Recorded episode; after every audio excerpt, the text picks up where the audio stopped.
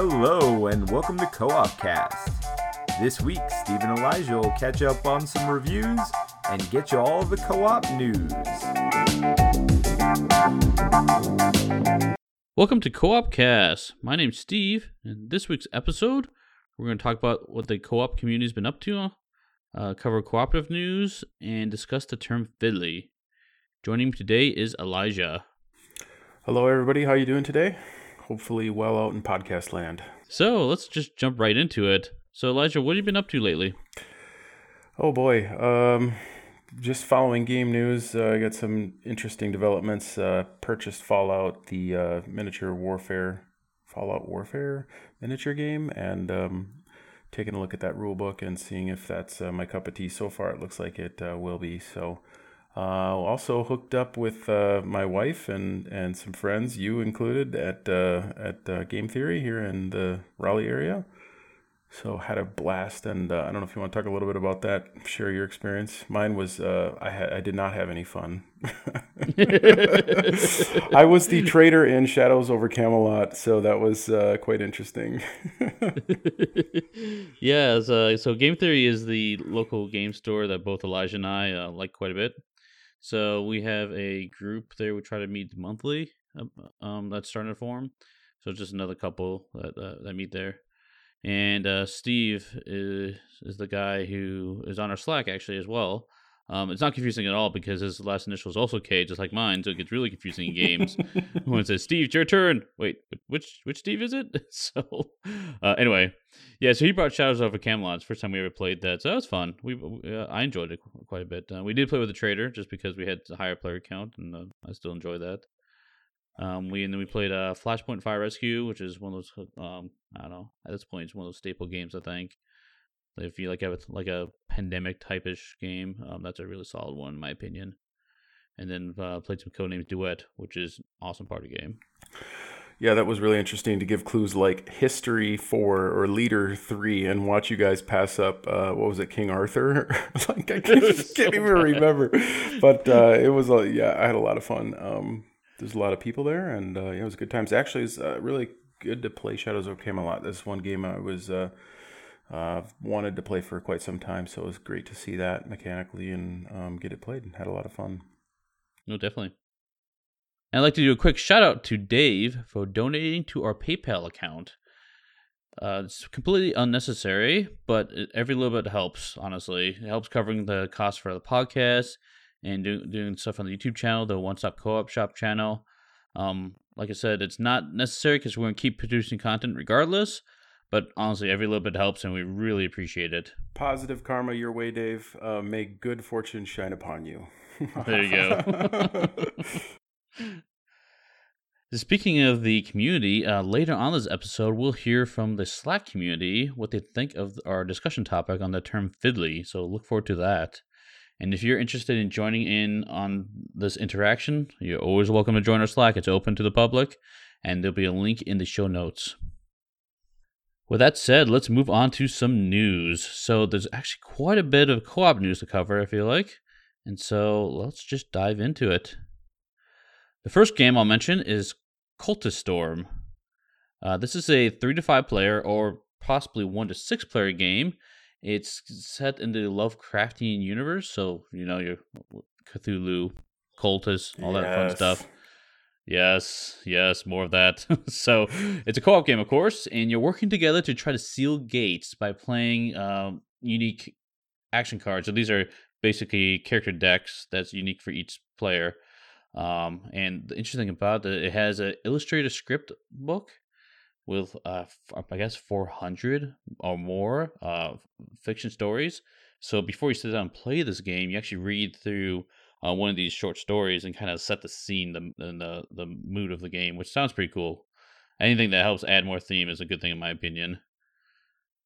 And the one thing I would want want to note about this is the Kickstarter copy of this has a ridiculous ridiculous box. I mean ridiculous in a good way where this box that they're having for this looks like like a Necromonicon with these orange glowing eyes. It looks really really cool. How so. awesome is that? You owe it to yourself to check out the Kickstarter just for the box cover alone. I think it's unparalleled in uh, the community, board gaming community.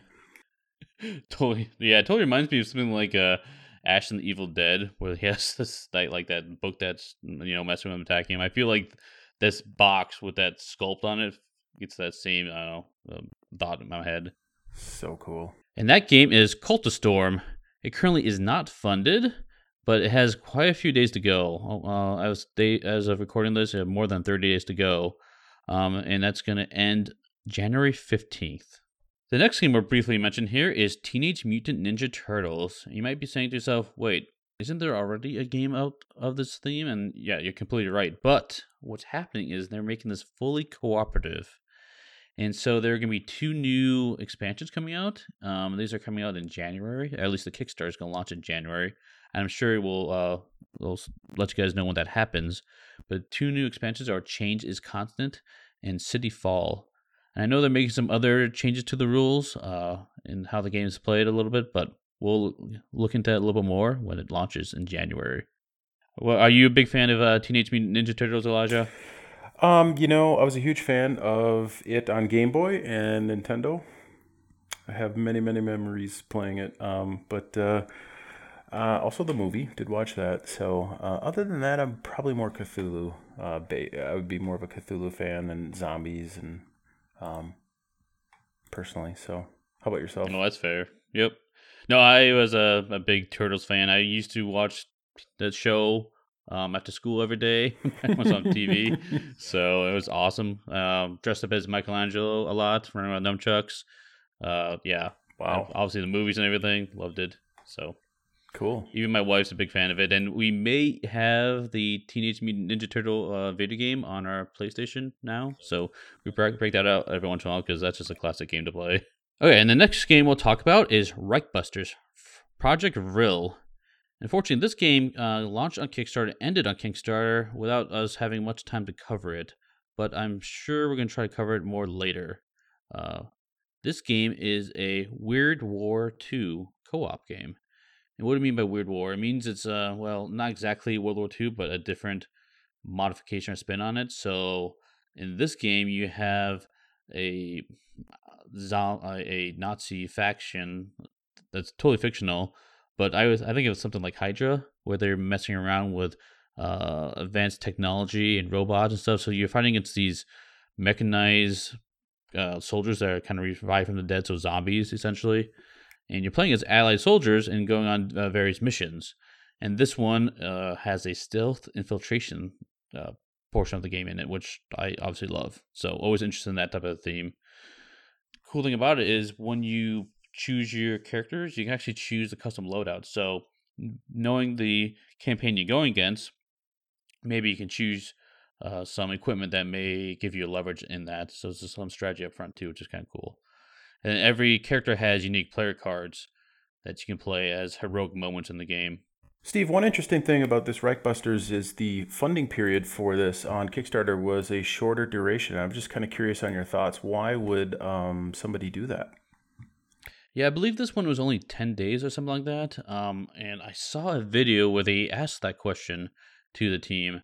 And I, believe the answer was that when you look at a Kickstarter campaign, the start of a campaign is very exciting, a lot of stuff going on, a lot of people jumping on.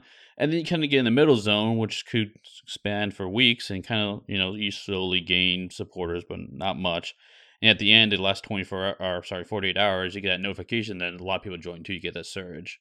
So there, I guess the thought was, well, when you have all this momentum in the beginning, why not try to feed it into that ending, uh, the ending momentum as well, and keep it short and sweet. So, don't know if that was a, a wise decision or not. I guess it'd be interesting to ask them at some point if if they thought it paid off. But I guess that was their reasoning. Yeah, kind of interesting. Um, looks like they raised just over 900 grand of their $100,000 goal. And I just kind of wonder if it was a little bit longer. Um, yeah, might have did better um, than it did, but it still obviously was funded. Looks uh, like a very interesting game. Kind of gives me that Red Skull sort of uh, Indiana Jones Nazi sort of feel to it. So looks very cool. Yeah, tons of minis in this one too. So, so that game was Reichbusters Project Vril, and it finished funding November 30th.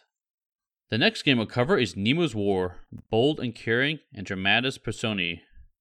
So this game, Nemo's War, we've talked about in the past. Uh, if you're not familiar with it, it is a solo game, but you can be played co-op as well, where you are playing as Captain Nemo on the Nautilus and going on adventures in the seas. And there's a lot of different ways to play it. Uh, in this one, we're adding two expansions. One expansion is called Bold and Caring. This is adding two new motives. And motives in the game basically set your uh, the victory point allocation and kind of nudge you one way or the other how to play the game. So each motive will actually change uh, fairly significantly how you how you approach it each time. So that's really nice. More replayability in this game. That's great. So those two motives are adventure motive, where now your lull turn. So there's up sometimes in the game where you will not have uh, additional actions. But this one will give you potentially two action points if you do this upgrade that you start the game with. And the intention is you would spend those to do adventures because adventures are easy to do during lull, lull uh, phases. The other motive is humanness. In the base game, you had incitement cubes, which you used to basically cause havoc around the cities around the world. And this kind of flips it on its head a little bit, and where the incitement cubes become goodwill cubes. So you're trying to, um, I don't know, just be nice to people, essentially. so, uh, be interesting. So, yeah, adventure and humanness.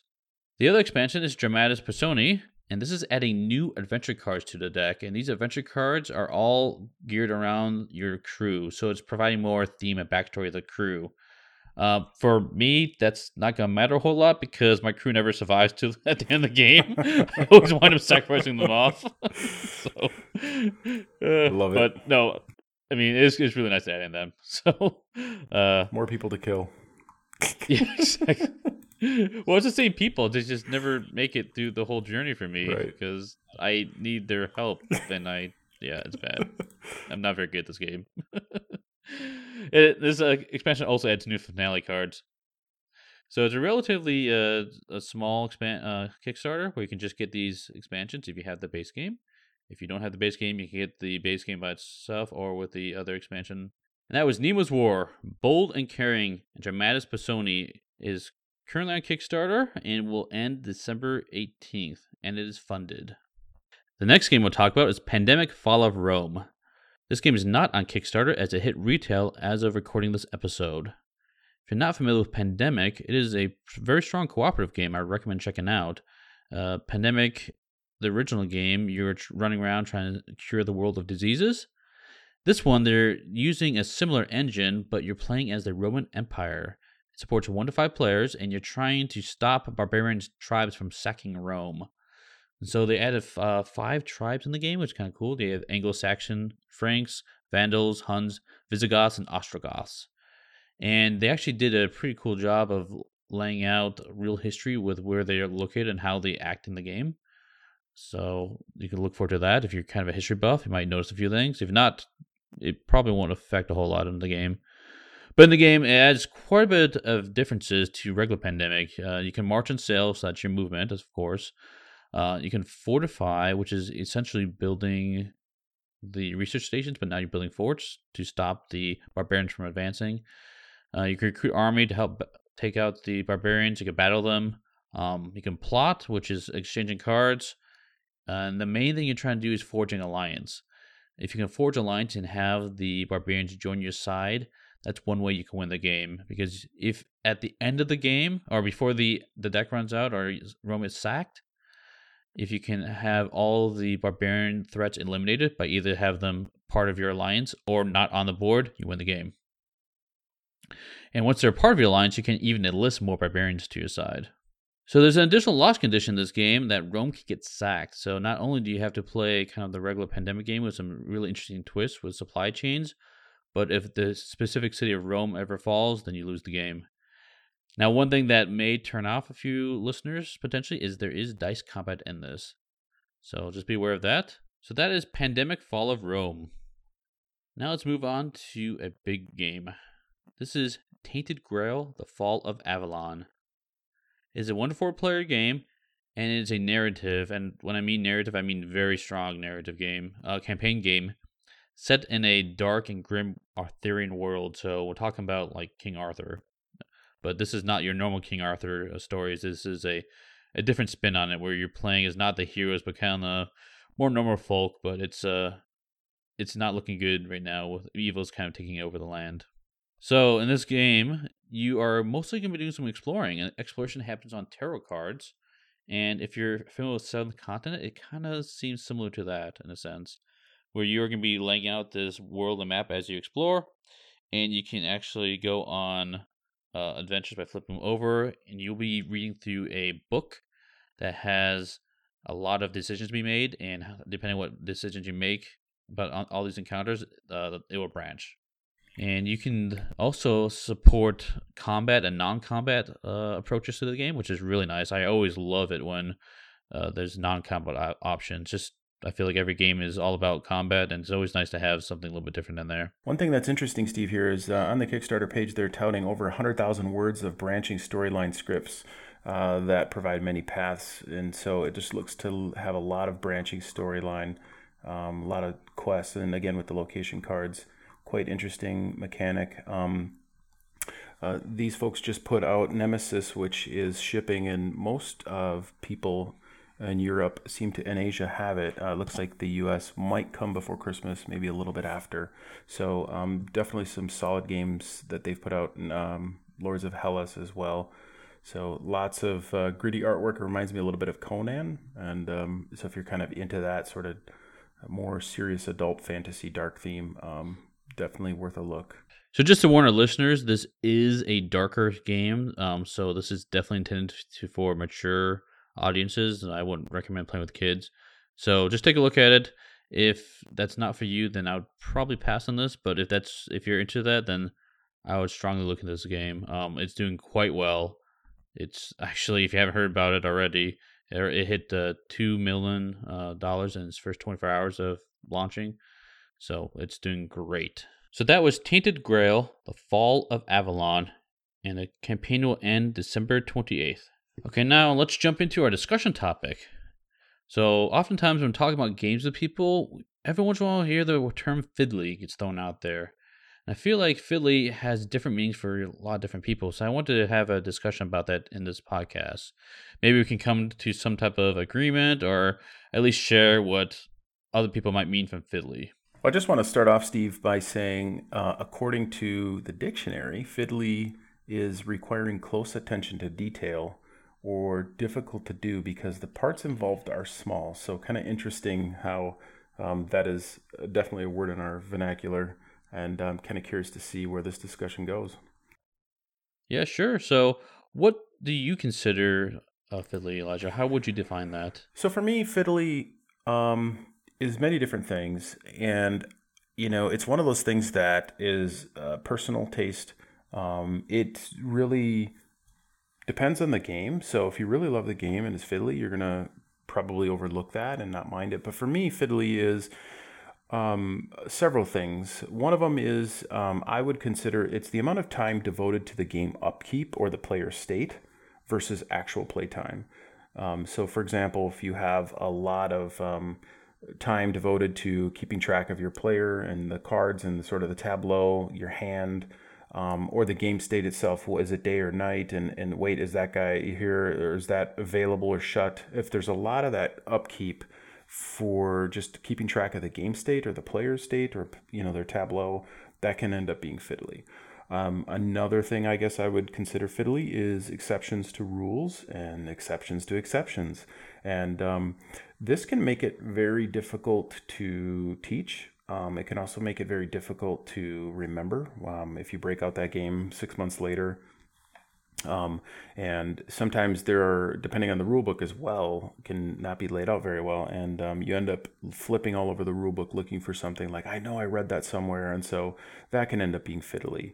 So, um, and I also think it goes with the design of the game can end up being fiddly just by how it's designed. So, with a lot of why am I doing this now when it would make more sense at the end of the player's turns, or maybe this is, should be its own phase, for example. And so that can end up making the game feel fiddly. Um, so, rules and or exceptions to rules. Um, and to me, uh, you almost have three levels of fiddliness, I guess, if that's a word, I'll coin that. Um, so you have almost like physical fiddliness, which to me is clutter. and lots of bits.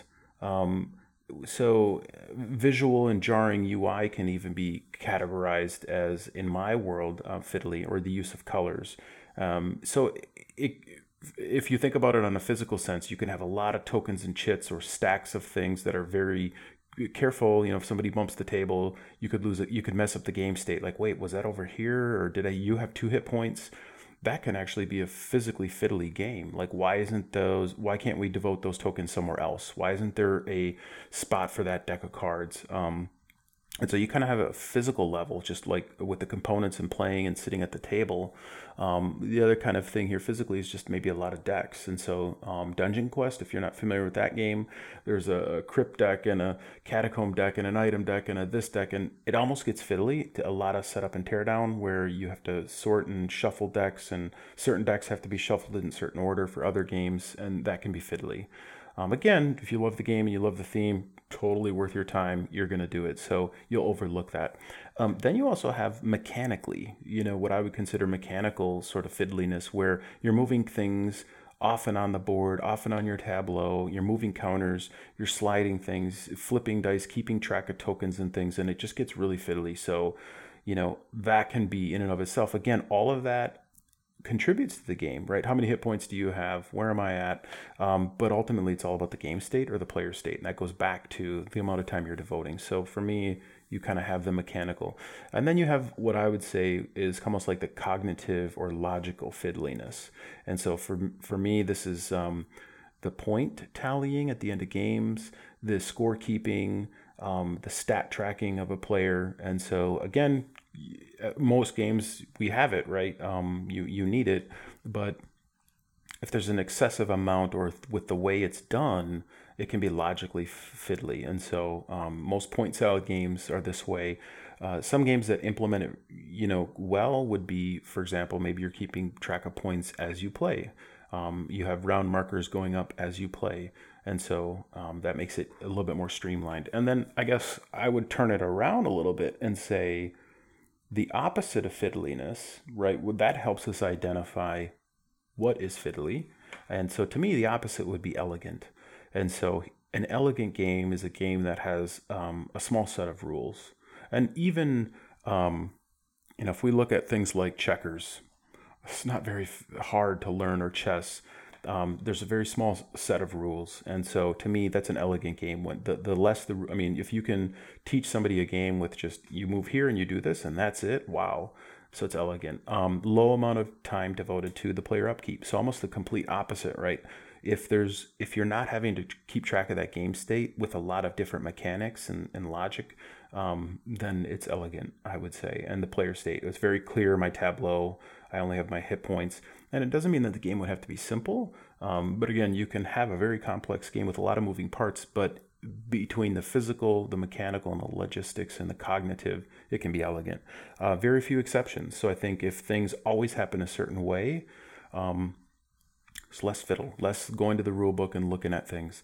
Um, of course, low clutter and bits and um, the clean, a clean UI helps to keep thing the game elegant. And so, you know, obviously that goes um, back to it being fiddly with lots of stuff. So I'm somebody who loves board porn, all those tokens and chits and minis. I love all of that. Um, but it definitely can add to clutter and it can add to fiddliness. Like, why am I flipping this token and moving it? Wait, you take a brain, I'll take a heart, and you know things like that. Um, an elegant game, less moving things off and on the board. So I think an elegant game, once you place it, it kind of stays there and that contributes to an elegant design, an elegant game. And you know, that's not to say that the game state can't change, but you know, uh, to me, a good example that's kind of fiddly, and I might take some uh, flack from this from our listeners, but is Zombicide. So Zombicide, I totally get it, right? Just it's totally Hollywood, blast them. But there's a lot of zombies moving off the board, and then I blast them, and then I'm going back on, and it's just on and off, on and off, and it's not fiddly. Uh, I wouldn't categorize this as a fiddly game, but um, I think the less you move things on and off the board, the less fiddly it is. And again, more of an elegant game. And then go, go, going to the logical side of things, easy to score and track points. So this is very easy with a win condition. You know, uh, take Captain is Dead, for example. We win if this or this, we lose if this or this. It's very elegant. Um, so when you have a game that's, well, we can lose if this, but if this, and if you're the last person here, Except if it right, that's fiddly. That's just so complex to teach new people. And there's tons of games out there like that, and they're great.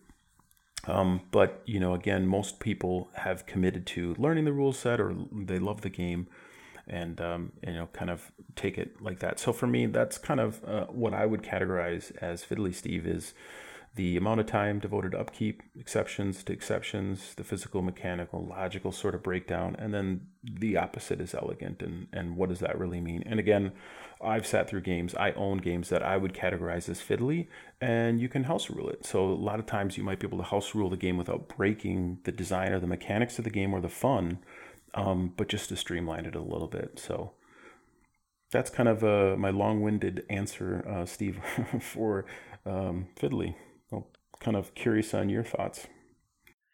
Yeah, so my thoughts are a little similar in some regard, but a little different other others as well. So I, I kind of narrowed it down to uh, numerous steps that add too much activity when you weigh it against the cognitive load or the reward you get for completion.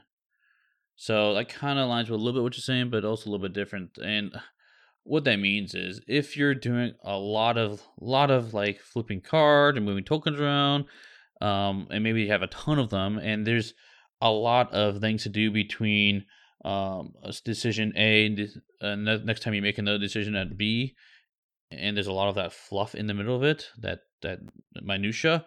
That's what kind of weighs into fiddliness for me. But I I want to add that that exception that if it's doesn't feel like it's it weighs it weighs against that cognitive load or reward. Like if I'm doing all these little things between decision A and my next decision B, but I feel like that's that provides some value to me, then I wouldn't consider it fiddly, despite the fact you're doing a lot of these little things. So that's that's really what it boils down to me and how I, I break break that this, distinction. And so one example of this, and uh, sorry to say this, Mike, on the uh, other side of Co-opcast, uh, uh, Sentinels of the Multiverse is what really jumps in my head when I think of fiddliness. That's like my my go-to example, where I actually enjoy playing the game, but I really don't like playing it um, in the analog version. I'll play in the, uh, the the digital version quite a bit because in that game you have so many modifiers where like I'm gonna have my my superhero get give plus one damage to everybody. Okay, cool. So I put plus one damage out and have another guy that might give uh, do plus one uh, punch damage, but this this uh, enemy might have resistance or immune to punch damage, and so you really have to start laying out all these counters and like how much damage do I reduce, how much damage do I deal, and add all this stuff up just to go from your decision of like, hey, yes, I'm going to do this action and attack this enemy versus the result, which is like, okay, I actually did X Y Z effect to that enemy and it just takes a while to get there. And I feel like for what me personally feel, I don't think the the actions add up to that reward for me. Um, now, you used the term elegant for the opposite. Um, I can agree with that, I think, but I use the term uh, streamlined as my opposite, where I feel like the opposite of having numerous steps that have to add up to a cognitive load or reward for completing it and Streamline says, you know what? I'm minimizing all these steps as down to the bare necessities so you're just focusing on that reward or that cognitive load, uh, whether or not it's heavy or light, um, where it you really just enjoying the game, not having to worry about all the minutia. So one of the examples of streamlined I'll mention, or something that's definitely not fiddly, is the game V Commandos, where uh, a couple examples of that is the map setup. I love, love, love the map setup in this game, where you have three different size tiles, and on the one side is indoor, the other side's outdoor, and that's all you have. And you could literally grab any tiles you want to set up the game. The art doesn't matter. At the art master, you can go fetch the specific art to match the campaign, but it really you can do whatever you want. It it makes it easy. And then the line of sight rules in that game. That's one of my pet peeves. Sometimes is line of sight tends to get really uh, frustrating where it's like, well, I have to draw two lines from these this spot, that spot, and I have to go to this specific spot. But if it crosses a corner, is that blocked or not? And can see through enemies, all this stuff, and it just adds a lot to that. And I know we're trying to go for realism, but for the V commandos, it made it real simple. Where like, hey, you know what? If I can move there, I can shoot there. It's that's it. simple. And you're just not focusing on all the stuff. You're just playing the game. You're focusing on your own strategy and tactics and having fun. So, granted, V Commandos is a lighter game. So, uh, that's getting back to the cognitive load aspect of it, where, yeah, I'm not getting, you know, that big brain burn, but for the amount of work I'm doing, I'm getting a really nice reward for that. At least for me, subjectively. So I do feel like when people use the term fiddly, it's generally in a negative context. But at the same time, at least for me, fiddly isn't a deal breaker where I can play a game that definitely has fiddly bits or fiddly components, and I can get over it and still really enjoy the game. Um, one game that comes to mind, um, I can definitely see like Lord of the Rings, the living card game, having a fiddly aspect to it when with all the phases and action windows in that game and how that's resolved uh, definitely can feel overwhelming for you know the amount of tasks and steps you have to do to get to that that reward or completion. Um, but the overall reward of that game, I feel very satisfied where, where that fiddliness doesn't really bother me. Yeah, and see, there's a good example, Steve, of fiddliness and f- what it means. Um, you know, you could have um, new people, people that are new to the hobby, for example, and you kind of like have somebody that I've explained like Arkham Horror, you know, the game or Netrunner too, and hey, so you have this deck and here's what you have, and it's like, wow, that seems like a lot of work. It's kind of like it's a lot of fiddliness, and it's like, well, that's kind of the way the game works though, and that's the design. So it's really so subjective that you know what one person would categorize, and then we have these war gamers with with tons of counters and tokens and tr- you know tracking their stats and the, and the amount of income their armies are making and to them these games aren't fiddly and i look at them and it gives me a headache so it's really quite interesting um, and you know it's as i look at my collection it's something that um, i'm willing to put up with fiddliness in a game but generally um, i would to me um, if the game is worth it i will totally keep it and play it um, but probably the closest thing that I have in my collection, which is actually up for sale or trade, is Heroes of Normandy. And it's not even really fiddly. Um, but for example, to set up the game, depending on the scenario, you have a deck of cards and you have to kind of pull out a bunch of different cards for a scenario. So there's certain cards that can't be in that scenario. So that's kind of setup time, right? And fiddly. Why, why can't I just use all these cards? And I get it, the, the, the balance. Um, kind of fiddly for all the iconography. And that's just that's kind of game design, right? There's plenty of games. If we look at uh, Race for the Galaxy, um, that that has a lot of iconography, and that's just the design of the game. So on one little uh, cardboard token, they're uh, telling you very much a lot about this unit. It can do this, it can stealth, it can flip over, it has opportunity fire, and all of that. But it can be kind of fiddly, right? Unless you're playing that game. Uh, as a devoted sort of every day, you have to commit those to memory, and then there's exceptions. If you this, but he's in a building, flip this unless there's smoke and it's just too fiddly for me for what it is. I mean, and and that's probably the, the most fiddly game I have in my collection. Um, another one I think that comes up, I remember the, teaching it for the first time was Robinson Crusoe. So I think when you break that game out, there's a lot going on, and people can kind of see that. I wouldn't categorize it as fiddly, but um, for somebody new, there's a lot going on and it can be fiddly for somebody like that. You know, to me, there's not a lot of cognitive load. It's more what can I do on my turn. There's a lot going on, and again, I wouldn't categorize it as fiddly personally, but that's just a good example where somebody's like, ah, there's just there's too much. Uh, there's this thing over here and this tracker over here and this, and to them it was fiddly. Um, but once you get into that game and you play, it makes very sense mechanically, like how everything flows in, you know, logistically. So it's kind of interesting that you're giving some examples and I find in my collection I tend to only keep what I love, and so I actually kind of tend to shy away from fiddliness. Yeah, it's interesting bringing out that point because I remember being in a game store.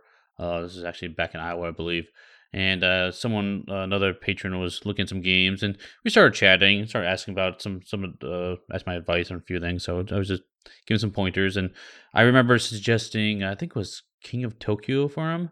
Um, you know, he was looking for some type of like a like an easygoing uh, type of know, fun party type game experience. And so, you know, I hand him the box, and the first thing he does, he flips it over, and he looks at all the all the little the cubes and cards and components, and it's like, and he immediately puts back in the shelf, and he turns to me and says, "Yeah, just there's too too many components in this game, too too many things in here. I no, I, I want something less than that." So it was, it was interesting seeing something like I consider King of Tokyo not really fiddly at all, to be honest. But the the assumption that components equals fiddliness or or cognitive load uh, in that real example really stood out to me. Yeah, that's uh, that's not a game I would categorize, and that's kind of like what I feel too is um, as you enter the hobby, you know, most of us, I don't know many people who've started out with war games or like really crazy complex games. Most of us start with a pandemic, right? Or some of these easier games, Dixit or whatever. And then I feel once you learn how these designer board games work, you kind of step up. It's kind of like starting with the crappy beer right at the ballpark and and you and you slowly graduate to the ales and the lagers and the stouts and you know you kind of move your way up and and I don't know maybe that that happens in um in the board gaming as well cuz you know you could maybe find that guy right that patron now and it'd be crazy um, they might be playing like imperial assault or really you know fun kind of crazy games that had a lot going on that when you look back at king of tokyo isn't fiddly at all so quite interesting how that works yeah, and I, I think that kind of stems into the the I don't know the language we develop as people in the board game community. Where if I say the words worker placement, I would suspect many of our listeners know exactly what that means, right? But if someone coming into the hobby for the first time, you have to just explain these these uh, uh, common mechanics that I guess we're used to seeing, right? Like worker placement or deck builder or something like that. And as you get more involved in the hobby and play more games, that cognitive load, the uh, number of steps in your mind you need to take to complete these mechanics becomes less taxing. And so maybe something that you thought uh, was fairly upfront later on becomes less fiddly, like you suggesting, Elijah. I do think that's a, an excellent point. And just a quick comment about that, Steve. So uh, it's interesting that a lot of times when you break out a game, we were just talking about this recently. That you know when you get a new game, you read through the rulebook, and you're like, oh, this is the timer in the game. Um, this is the end game mechanic. This is you know kind of how you do the whatever. And so you, you sort of learn how to learn. And they say that with languages as well, kind of a side tangent that once you learn a first language, other languages are easier because you've learned how to learn a language. And so kind of interesting. So, but I, I definitely love your, um, your description, the numerous steps that uh, add too much activity. So, you know, for the brain burn. So, um, why don't we hop over to some of the comments on the Slack chat, Steve, and um, kind of hear what some of the uh, followers or uh, Slack folks are saying? So, yeah, I said this earlier in the podcast, but we have a Slack ch- uh, channel. If you're not familiar with Slack, it's basically a, uh, a group chat where you can have different uh, channels and categories to talk about different topics. Uh, but we have one specific for One Stop Co op Shop and Co op Cast. And the link will be in the description of this episode if you want to join. But we opened the question out to our members on that community and asked them what they consider fiddly. So, um, one of our members named Aristotle, he said that fiddly could be synonymous with bookkeeping so for him, it was the number of more steps required to resolve a task. Give examples of like, well, let's say if I want to roll a a d20 dice and I need to roll something greater than 15, that's very low fiddliness. So, but if you need to do something that adds modifiers, we're like, okay, now that 15, I need to add plus two because that person's a cover. Uh, but now it's dark or light and it's minus one, and then you really have to keep adding to that. It's not just a simple roll anymore. So that really adds to it. So hopping over to Chris, uh, he says, "I think I think of fiddliness as the level of mechanical mental load. Uh, sounds very similar to what you're saying, Steve. Um, how long is the list of things I have to remember mechanically about how to resolve an action? How many steps are there to get from my intent as a player to the intended result?"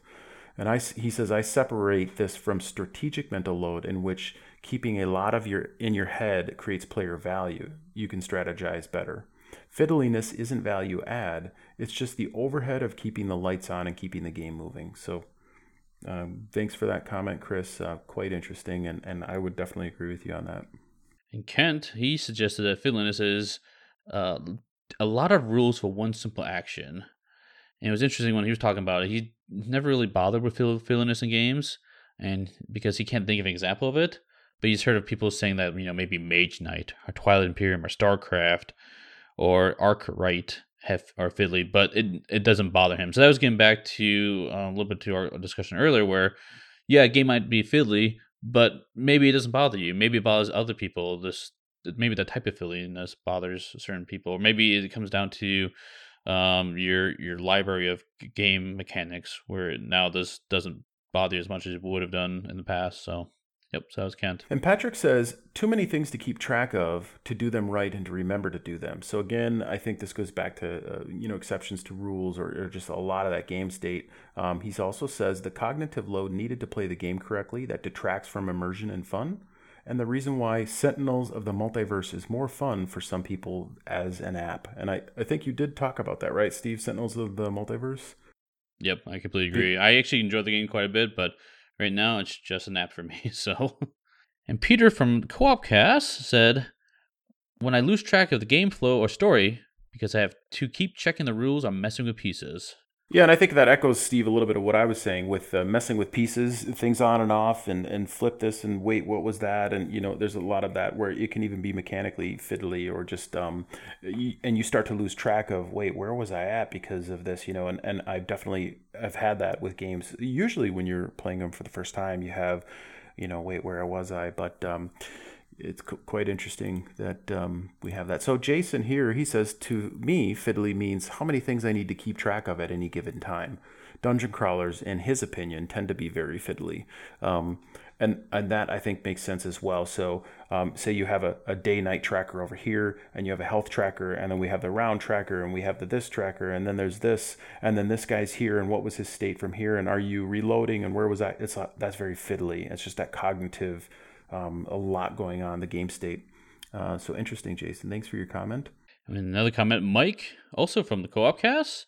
He says that maybe not quite the same thing, but when I spend more time controlling the AI or running through steps or phases than I spend making choices and actually playing the game.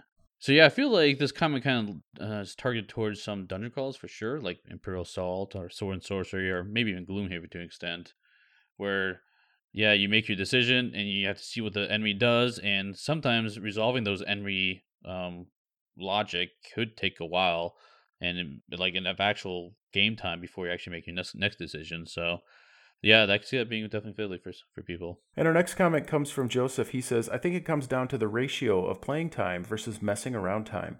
That could be set up in teardown, putting things on the board table, complicated rules or table lookups, frequency of these interruptions." Um, I definitely agree with you there. Even is this is a great example. Set up and tear down. Um, you know, with a lot of dungeon crawls. Uh, look at Imperial Assault, right? You're playing. You got to set aside the map and the tokens and the chits.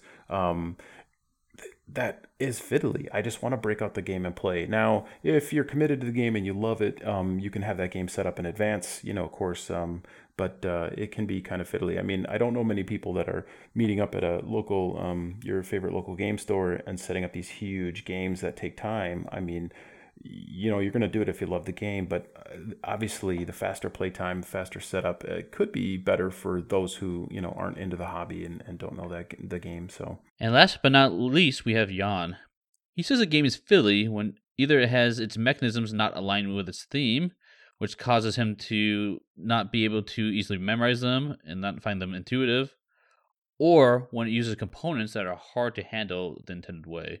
So he's talking about the actual uh, physical uh, messing around with stuff. So, so that's interesting. Talk about how you know using the theme to help teach the mechanics of the game, and I think that's a really smart game design decision. It's interesting to pull it into fiddliness, where yeah, if you don't have a strong theme to support to support the mechanics, you're having to spend more cognitive load to keep that in the back of your head rather than just enjoying playing the game because it doesn't really it's a, a piece of the puzzle that doesn't really fit in the jigsaw of cognitive load in your mind right that's kind of an uh, interesting way of approaching it yeah, and he's saying here not easily to memorize them as well. And, and again, if there's a huge right. disconnect between the mechanisms or the mechanics of the game and the theme, it how in the world, right? If I'm a cop, I'm doing what? That doesn't make sense. But if I'm a superhero doing this, I mean, you're gonna remember that, right? And that's that cognitive load. It just flows. It makes sense. I, I totally agree with this. And so that's going to wrap up our discussion on Fiddly. So, uh, Steve, I think we had some great discussion here on Fiddly. I really appreciate the community on Slack chiming in to give us some feedback. Uh, as always, that's much appreciated. We'd love to share what you guys uh, say in the show And um, again, if you're not on Slack, go ahead and uh, feel free to join us. The details are in the show notes. Steve will talk about them in a second. But um, I just want to kind of end, at least from my perspective, that Fiddly is kind of an open ended thing. It means everything different. Um, somebody just getting into the hobby, that King of Tokyo is going to be Fiddly. And we have, you know, very seasoned people. And so it's just, uh, I had a good discussion here, Steve. I think um, really good time. And that's going to bring the podcast to a close. So if you have any news or any upcoming games you would like us to discuss, go ahead and um, let us know about that. Um, so you can join us on Slack through the link in the show notes, and you are always welcome to shoot us an email. We read all the comments and we'll try to cover them in our next show. And with that, we will see you at the next stop. Thanks. Have a good one, guys. Thanks for joining us for another episode of Co op Cast, your one stop for cooperative game news and reviews. If you enjoyed this week's episode, please review us on iTunes. And while you're there, check out Mindless Faith. They provide our bumper music. Also, check out Colin on his YouTube channel, One Stop Co op Shop, and follow us on Facebook at One Stop Co op Cast. Finally, join our Slack group by emailing us at MVP Board Games for continued discussion on these topics throughout the week. Thanks for joining us, and we'll see you next week. How about yourself, Steve? What have you been up to? Not prepared for that at all. well, you asked me, and I'm like, yeah, we got to throw it back at you. So. so that was Nemo's War, bold and caring, and dramatis personae. God dang it, personae, right? Is it Personi? I think, isn't it? Personi. God, I cannot say this. Okay. And buy it if you want to be bored. Do not put that in, dude.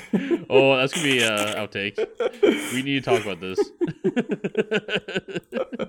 this might be a battle of the uh, the Steve versus Elijah. Yeah, let's do it. Throw down. oh man. Uh, no, but there is. If you don't buy this version, there's um Pandemic, the original. There's Pandemic, the campground version. Pandemic, Spain version. Pandemic, the outhouse version. I think. Uh, is, am I right? Isn't there a Pandemic, the zoo version, and Pandemic, the Candyland version, and. So join us next week, and we will Steve, and we will Steve you at the next shop. oh my god, dude! I mashed up it.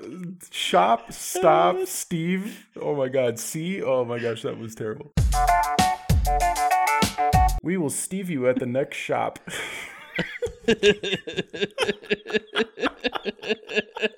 That's freaking silly.